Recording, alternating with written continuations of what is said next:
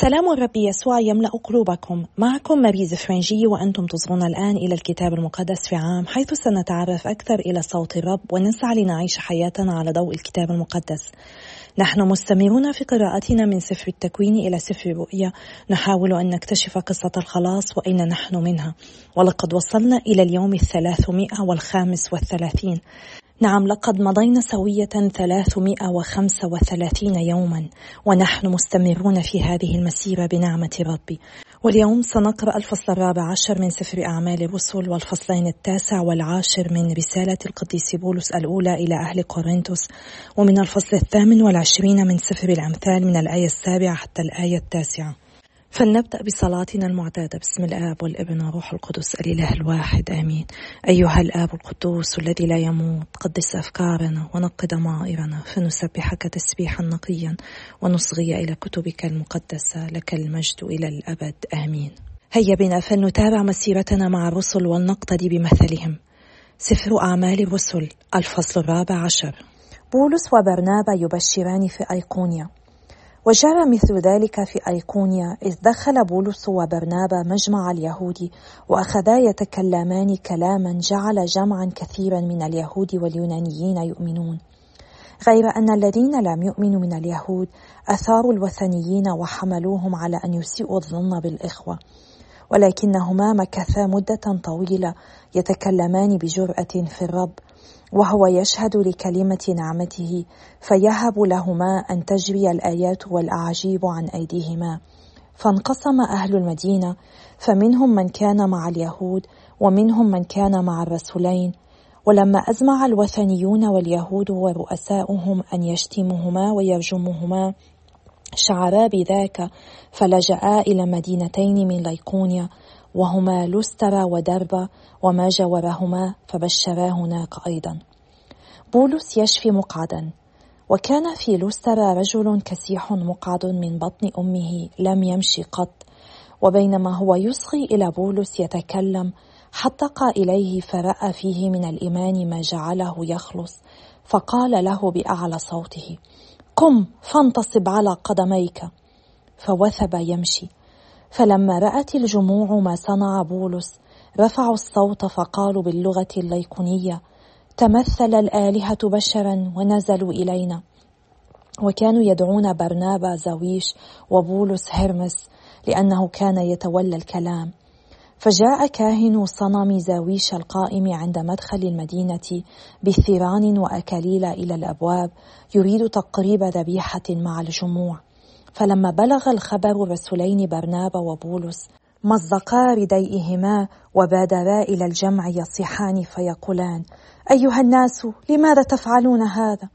نحن أيضا بشر ضعفاء مثلكم، نبشركم بأن تتركوا هذه الأباطيل وتهتدوا إلى الله الحي الذي صنع السماء والأرض والبحر وكل شيء فيها، ترك الأمم جميعا في العصور الخالية تسلك سبلها، على أنه لم يفته أن يؤدي الشهادة لنفسه بما يعمل من الخير، فقد رزقكم من السماء الأمطار والفصول المخصبة وأشبع قلوبكم قوتا وهناء.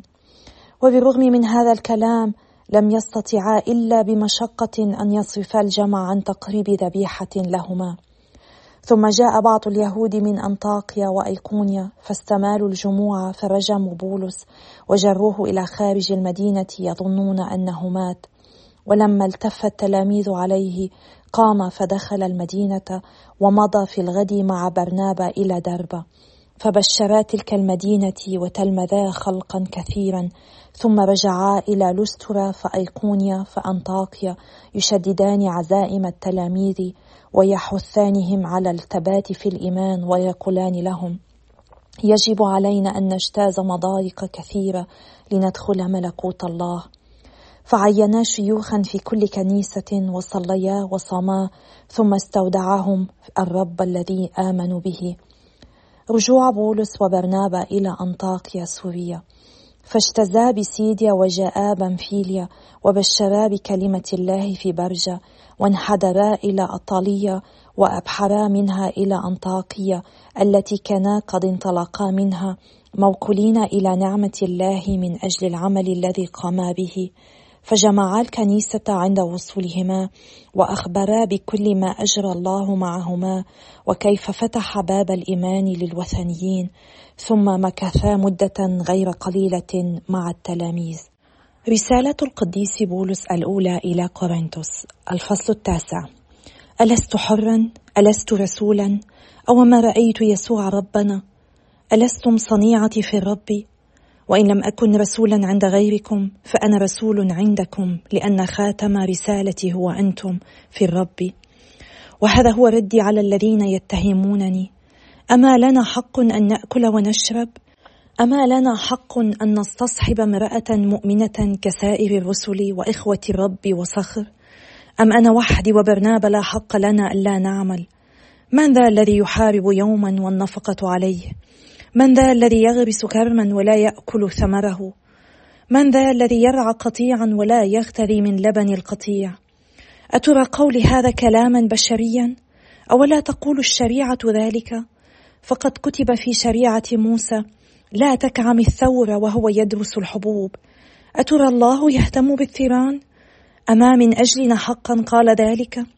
نعم، من أجلنا كتب ذلك، ومعناه لابد للحارث أن يحرث راجيا، ولابد للذي يدرس الحبوب أن يرجو الحصول على نصيبه منها.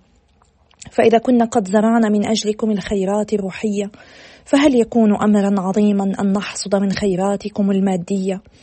وإذا كان غيرنا يحصل على نصيب من ذلك الحق، أفلسنا نحن أولى به؟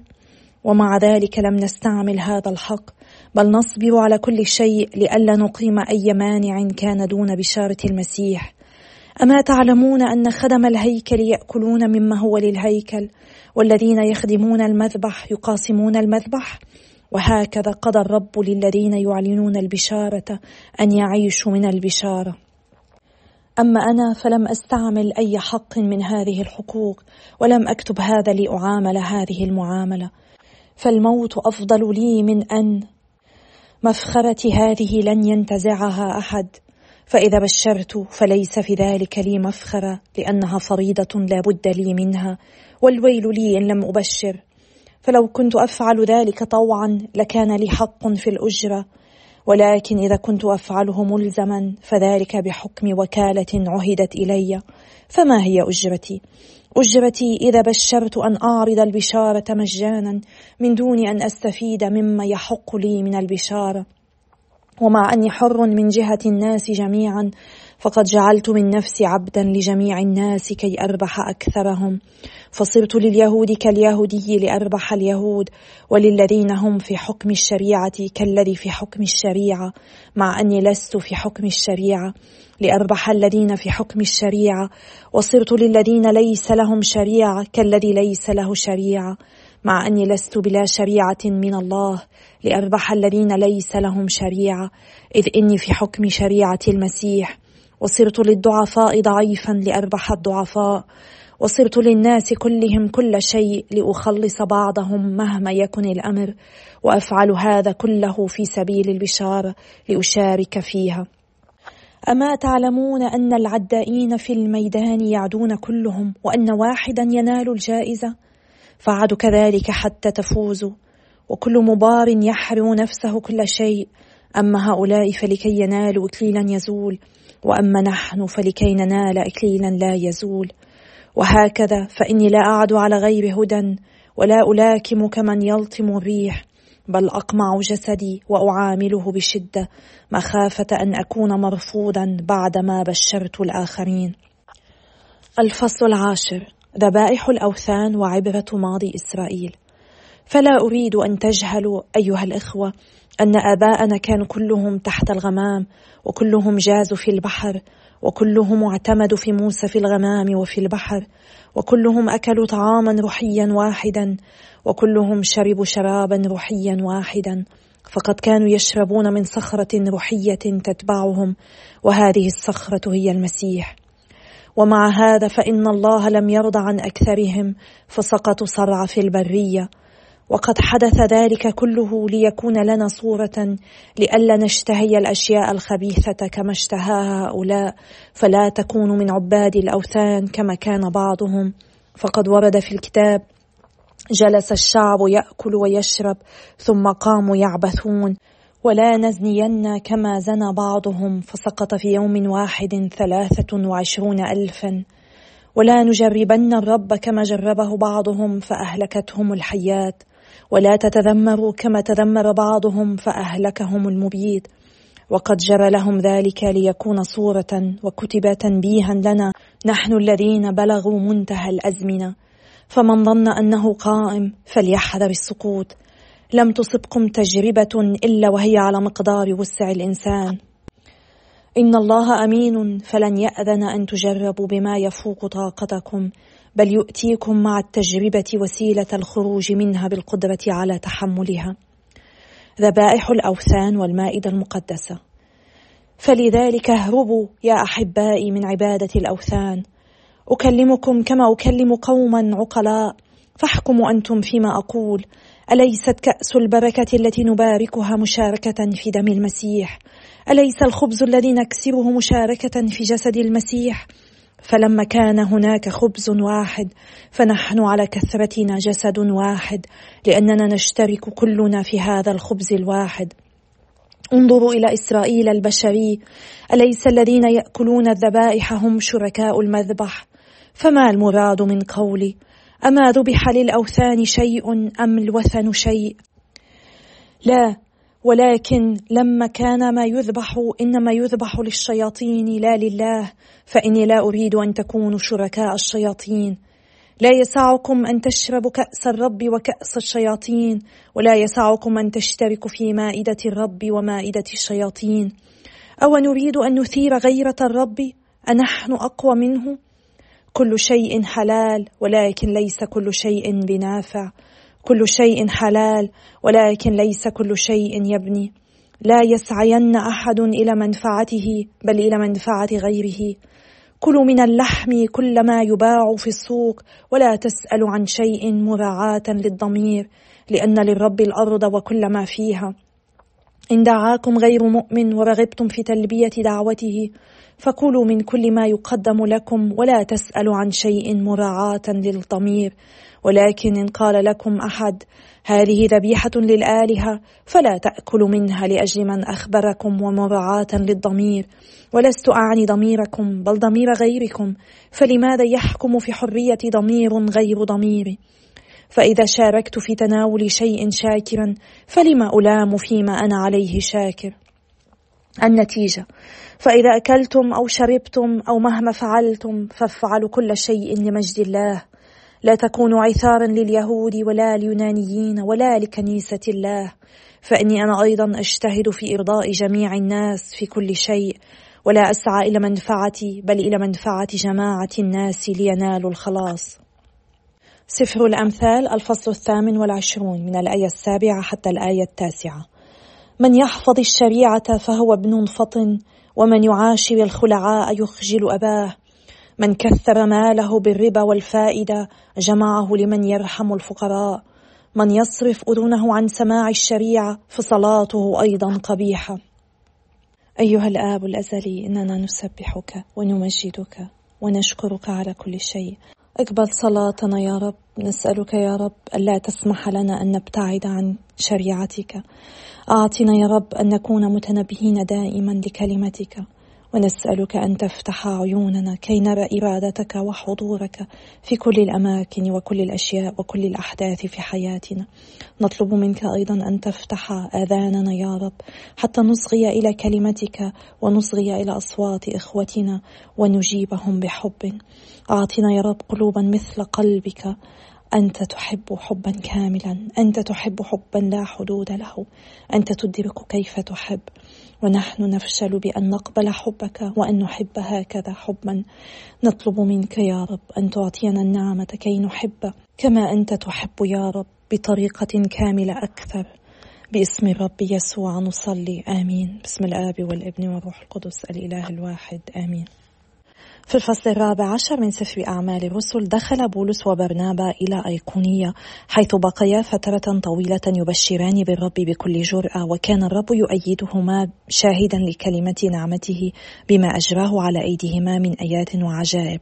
ورغم ذلك انقسم أهل أيقونية فريقين، منهم من كان مع اليهود ومنهم من كان مع الرسلين. ونحن غالبا ما نتمنى من الرب أن يفعل معجزة كبيرة كي يقنع الناس أنه هو الرب بشكل حاسم، ولكننا نرى هنا أنه حتى لو حدث ذلك الناس لن يقتنعوا جميعهم. الله وهب لأولئك المبشرين قوة صنع معجزات عظيمة كدليل على بشارتهم، ولكن الناس انقسموا حول ذلك. لذلك علينا ألا نركز جهدنا فقط على تمني المعجزات، بل علينا أن نبذر بذار الأخبار السارة في أفضل تربة ممكنة بأفضل طريقة لدينا، وأن نترك أمر الإقناع للروح القدس. ثم غادر القديسين بولس وبرنابا إلى مدينة لسترا حيث التقيا كسيحا مقعدا منذ ولادته، وبقوة الرب ناداه القديس بولس بأعلى صوته: انهض واقفا على رجليك، فشفي. فأراد أهل مدينة لسترا أن يعبدوا بولس وبرنابا وكأنهما الإلهين زاويشا وهرمس، مما جعل الرسولان يمزقان ثيابهما، وتمكنا بعد جهد من إقناع الجموع بعدم تقديم الذبائح لهما. ولكن سرعان ما جاء بعض اليهود من أنطاكية وأيقونية واستمالوا الجموع، فرجموا بولس حتى ظنوا أنه مات وجروه إلى خارج المدينة. كان بولس وبرنابا مثابرين في تبشيرهما بالأخبار السارة، معتبرين أي مكسب لهما لا قيمة له بالمقارنة بطاعة المسيح.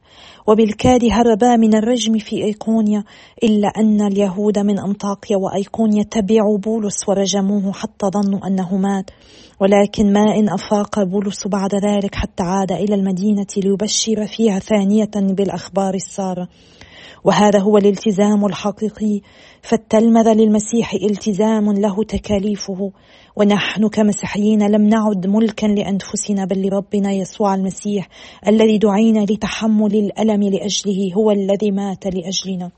وقد رجعا بولس وبرنابا وكانا يشددان عزيمة التلاميذ ويحثانهم على الثبات في الإيمان، مؤكدين لهم أن دخول ملكوت الله يقتضي أن نقاسي صعوبات كثيرة. كانا بالطبع يعلمان بالأخطار التي تواجههما، لكنهما آمنا بمسؤوليتهما في تشجيع المؤمنين الجدد. بعد أن رجم لتوه هو عاد يشجعهم ويذكرهم، ويذكرنا نحن أيضا أن علينا أن نلقى التهديد والإيذاء الجسدي إذا أردنا أن نشهد لرب يسوع. ومهما بدا من تعب وقلق في العمل الذي نؤديه للمسيح، يجب ألا نكف عن تشجيع المؤمنين الجدد الذين يحتاجون المعونة والتشجيع. ذهاب يسوع المسيح ليصلب من أجلنا لم يكن أمرا سهلا ميسورا مريحا، وكل واحد منا مدعون كي يحمل صليبه ويسير وراء المسيح. نحن كمسيحيين لا يمكننا أن نتوقع أن يحبنا العالم، علينا أن نكون مستعدين لتحمل أسوأ أنواع العذابات والاضطهادات والمعارضات التي ستواجهنا. نعم، يجب علينا أن نتذكر أن المعاناة في انتظارنا إذا كنا حقا نريد أن نصل إلى ملكوت السماء. إن دخول ملكوت الله يقتضي أن نقاصي صعوبات كثيرة، ويجب ألا نهرب من هذه الصعوبات. عندما نجد أنفسنا في مواقع حيث لا عدالة، حيث هناك ظلم واضطهاد وألم وجوع ومرض وحزن، فلنتذكر أن كل هذا متوقع إذا كنا حقا نريد أن نحصل على ملكوت السماوات. ولنتقبل كل شيء مدركين أن الرب هو يسمح بذلك حتى يطهرنا ويجهزنا للأبدية معه.